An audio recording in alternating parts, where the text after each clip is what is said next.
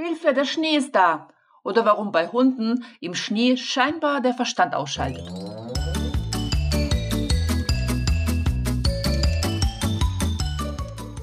Herzlich willkommen im Hundepub, ein Ort für Hundepubertätsgeplagte.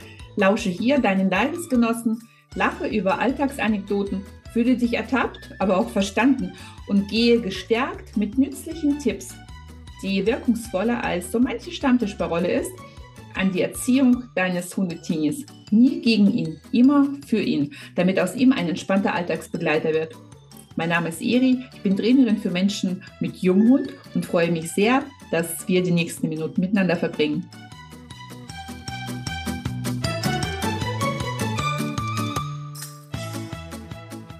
Der erste Schnee. Bei uns hat es gestern zum ersten Mal in dieser Saison geschneit, zur Freude aller Kinder und aller Hunde.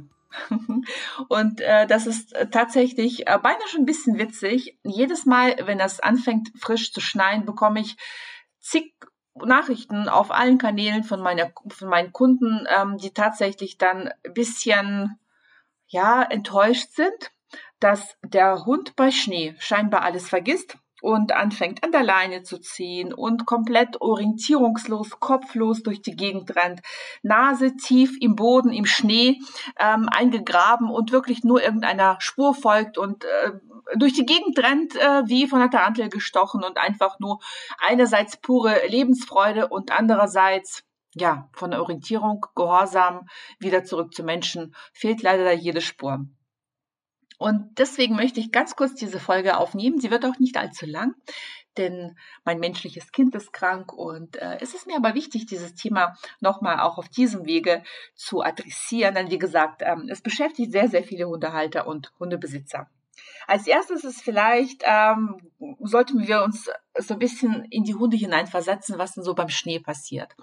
Durch im Schnee werden viele Moleküle noch mehr ja, äh, in sich gehalten und dadurch äh, ein bisschen konserviert und damit riecht natürlich ähm, es alles viel intensiver, weil die Moleküle nicht so schnell verfliegen. Also das ähm, ist tatsächlich auch einer der Gründe, warum die Hunde bei Schnee die Nase so stark und so tief in den Schnee rein bohren und wirklich sich ähm, damit auseinandersetzen, was ein Spannendes da zu entdecken ist. Ich finde, man kann den Hunden förmlich dieses sich auseinandersetzen mit einem Geruch ähm, ansehen und das auch spüren. Und das sollte man den Hunden auch lassen, denn wir wissen, na, also Hunde bitte schnuppern lassen, da wo Schnuppern angebracht ist.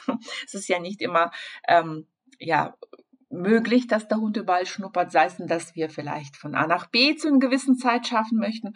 Und manchmal sollte man auch ähm, gewisse Gerüche oder auseinandersetzen sich mit gewissen Gerüchen nicht zu sehr zulassen, damit der Hund sich nicht die, nie die Ekstase schnuppert. Also zum Beispiel, wenn ein Rüde, ein intakter Rüde ähm, offensichtlich eine Urinstelle von einer läufigen Hündin wahrgenommen hat. Da sollte man ihn vielleicht nicht zu lange da verweilen lassen. Aber wir sind ja beim Schnee. Und grundsätzlich ist ja so, dass tatsächlich dieses ähm, mit der Nase die Welt erkunden und sich nicht festsaugend einer Spur folgen, sondern wirklich dieses ruhige Stehenbleiben und sich ganz intensiv mit einer Duftstelle auseinandersetzen.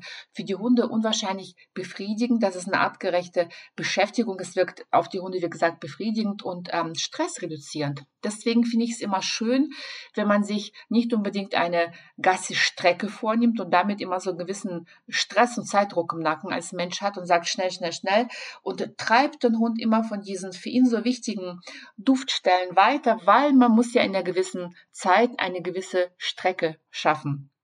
Und da werde ich nicht müde, immer wieder zu betonen, eine Gassi-Runde muss nicht rund sein. Es kommt tatsächlich nicht auf die Entfernung an. Wenn euer Hund nicht so lange Strecke legt, weil er eher zu den Hunden gehört, die sich hinstellen und genüsslich schnuppern, dann lasst sie schnuppern. Und auch im Schnee kann das äh, vielleicht noch ein bisschen länger dauern als sonst. Und da würde ich tatsächlich mir auch die Zeit nehmen und bisschen die Welt äh, genießen, vielleicht mal den einen oder anderen Schneeball für sich äh, bauen, während der Hund da genüsslich sich mit Gerüchen auseinandersetzt. Aber, und jetzt kommen wir, es ist ganz wichtig, dass man dem Hund, wie gesagt, die Möglichkeit gibt, gerade bei jungen Hunden, sich auch mit dem neuen Element, mit dem Element Schnee, mit der Beschaffenheit des Bodenbelages damit, ähm, es, es fühlt sich ja anders an unter den Pfoten, ähm, es riecht alles anders, ähm, das sollte man natürlich dem Hund auch so ein bisschen zulassen, dass er sich damit auseinandersetzt. Aber ich empfehle es immer wieder, dass man tatsächlich punktuell auf sich kurze Strecken vornimmt und da auf dieser Strecke punktuell drauf besteht, dass der Hund auch da auf eine gute Leinenführigkeit achtet. Denn was passiert denn oft? Wieso wieso kann der Hund auf bestimmten Boden liegen ähm, oder, oder Untergründen, heißt es ja richtiger, ähm, nicht laufen? Wieso passiert das ganz oft, dass der Hund auf einmal auf dem Rasen nicht laufen kann oder im Schnee oder auch am Strand, im Sand? Auf einmal schalten die Hunde irgendwie auf ähm, ja, Durchzug und alles Gelernte scheint darf vergessen. Wie gesagt, ob es jetzt Schnee, Sand, äh, Wiese, das erlebe ich immer wieder. Erstens wird das da nicht unbedingt geübt. Ähm, zweitens ist es so, dass wir natürlich auch, gerade wenn ich mich jetzt mehr auf so einen ersten Schnee oder auch äh, am Strand, in Urlaubsstimmung, nicht wahr, wenn man nicht direkt am Strand lebt, sondern wirklich so für Urlaub hinfährt, da haben wir ja auch eine andere Stimmung in uns. Wir freuen uns auf das erste Mal am, am Strand zu sein. Wir freuen uns über den ersten Schnee. Da kommen ja immer so wieder, also bei mir zumindest, so Kindheitserinnerungen, dass man sagt, oh je, Schnee. Und ähm, ja, da, da passiert was Heiteres und ähm, man schlittert vielleicht, mal gleitet so ein bisschen äh, schlitternd äh, über den Schnee und äh, da entstehen ja auch so ein bisschen gewisse, ja, platt äh, getretener Schnee. Da wird es ja ein bisschen rutschiger und das nimmt man doch ganz gerne so als Anlass, so ein bisschen drüber zu schlittern. Also ich mache das ganz gerne zu balancieren, macht ja auch Spaß und das merkt der Hund. Und diese wackelige Körpersprache, diese, ähm, ja, diese, dieses Verlust an Balance, das nimmt der Hund ein bisschen anders wahr. Der nimmt uns in dem Moment als albern und äh, ja, ähm, damit auch im Prinzip losgelöster war und sind wir ja auch. Und, und dann wird der Hund eben auch losgelöster. Und dann fängt er an, nämlich an zu ziehen. Und dann können wir nicht einwirken, weil es tatsächlich rutschig ist. Oder ähm, wir sagen, ah ja, der freut sich so sehr. Und dann ähm, lässt man das zu. Und da, wie gesagt, eine ganz große Empfehlung. Ähm, die Freude des Hundes nicht schmälern, also unbedingt auch danach diese Freude auch zulassen und sich auch am Anblick des Hundes erfreuen, wie er da vielleicht wie so ein Bekloppter hin und her rennt und Flanken schlägt. Also ich finde das nun wahrscheinlich schön, das auch mal zu sehen.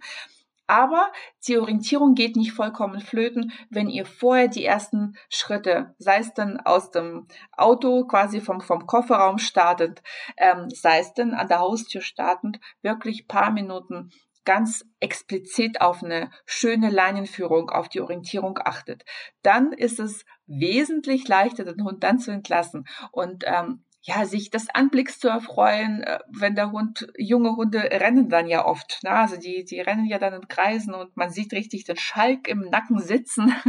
Ich finde das herrlich erfrischend. Also ich mag das und natürlich lasse ich die Hunde erst dann von alleine, wenn ich dann sage, okay, die können da jetzt erstmal ein bisschen rennen, ja. Ähm, wenn man den Luxus hat, so zu wohnen. Ansonsten würde ich mit dem Auto kurz rausfahren und da tatsächlich gucken, dass man ähm, das auch kurz mal beim, beim jungen Hund auch kurz mal zulässt. Wenn sie älter sind, dann sind die auch da ein bisschen gefasster, weil sie haben ja im jungen und Alter gelernt, dass auch bei Schnee eine gewisse Kontinuance, ein gewisses äh, sich zurücknehmen auch gefragt ist.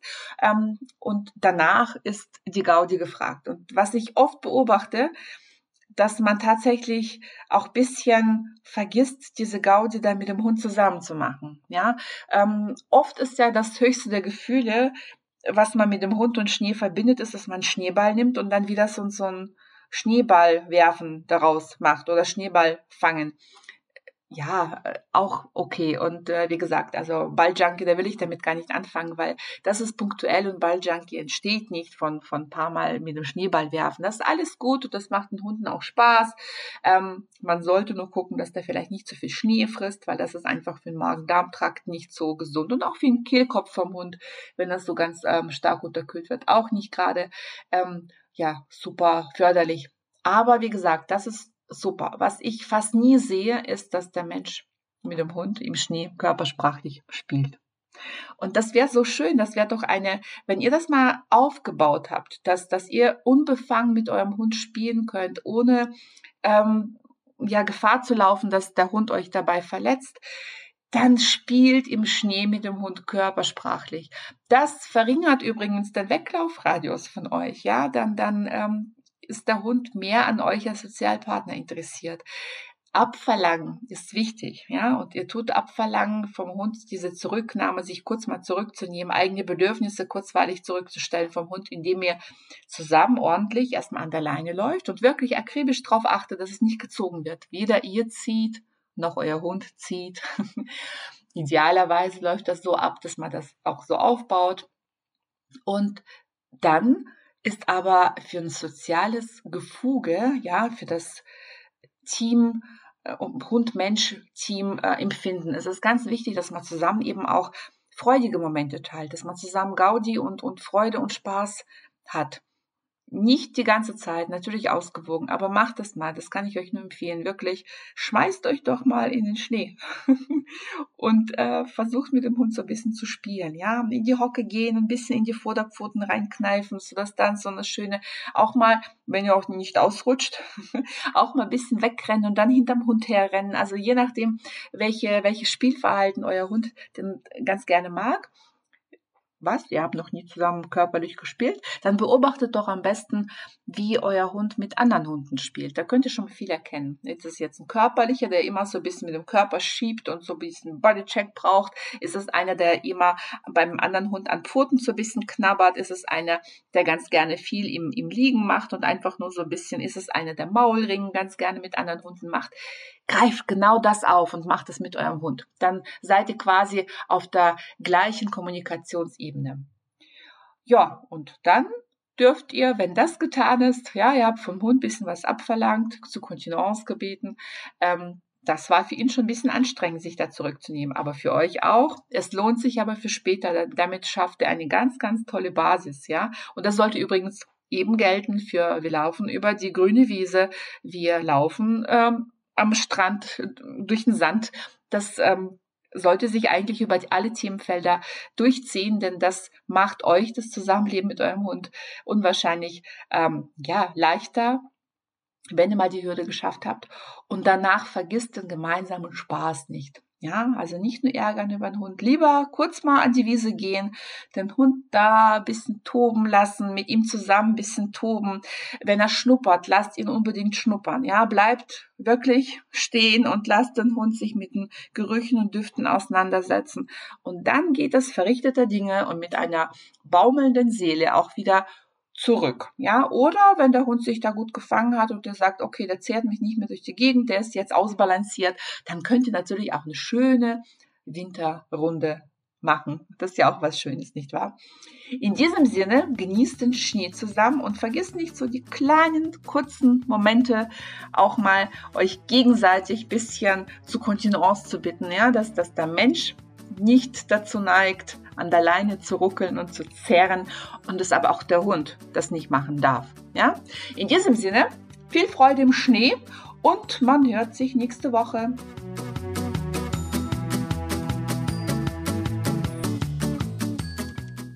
So, das war's nun mit dieser Folge. Möchtest du noch mehr Tipps für die Erziehung deines Junghundes erfahren?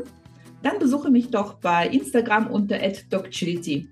Die genaue Bezeichnung findest du unten in den Show Notes. Und nun herzlichen Dank für deine Zeit.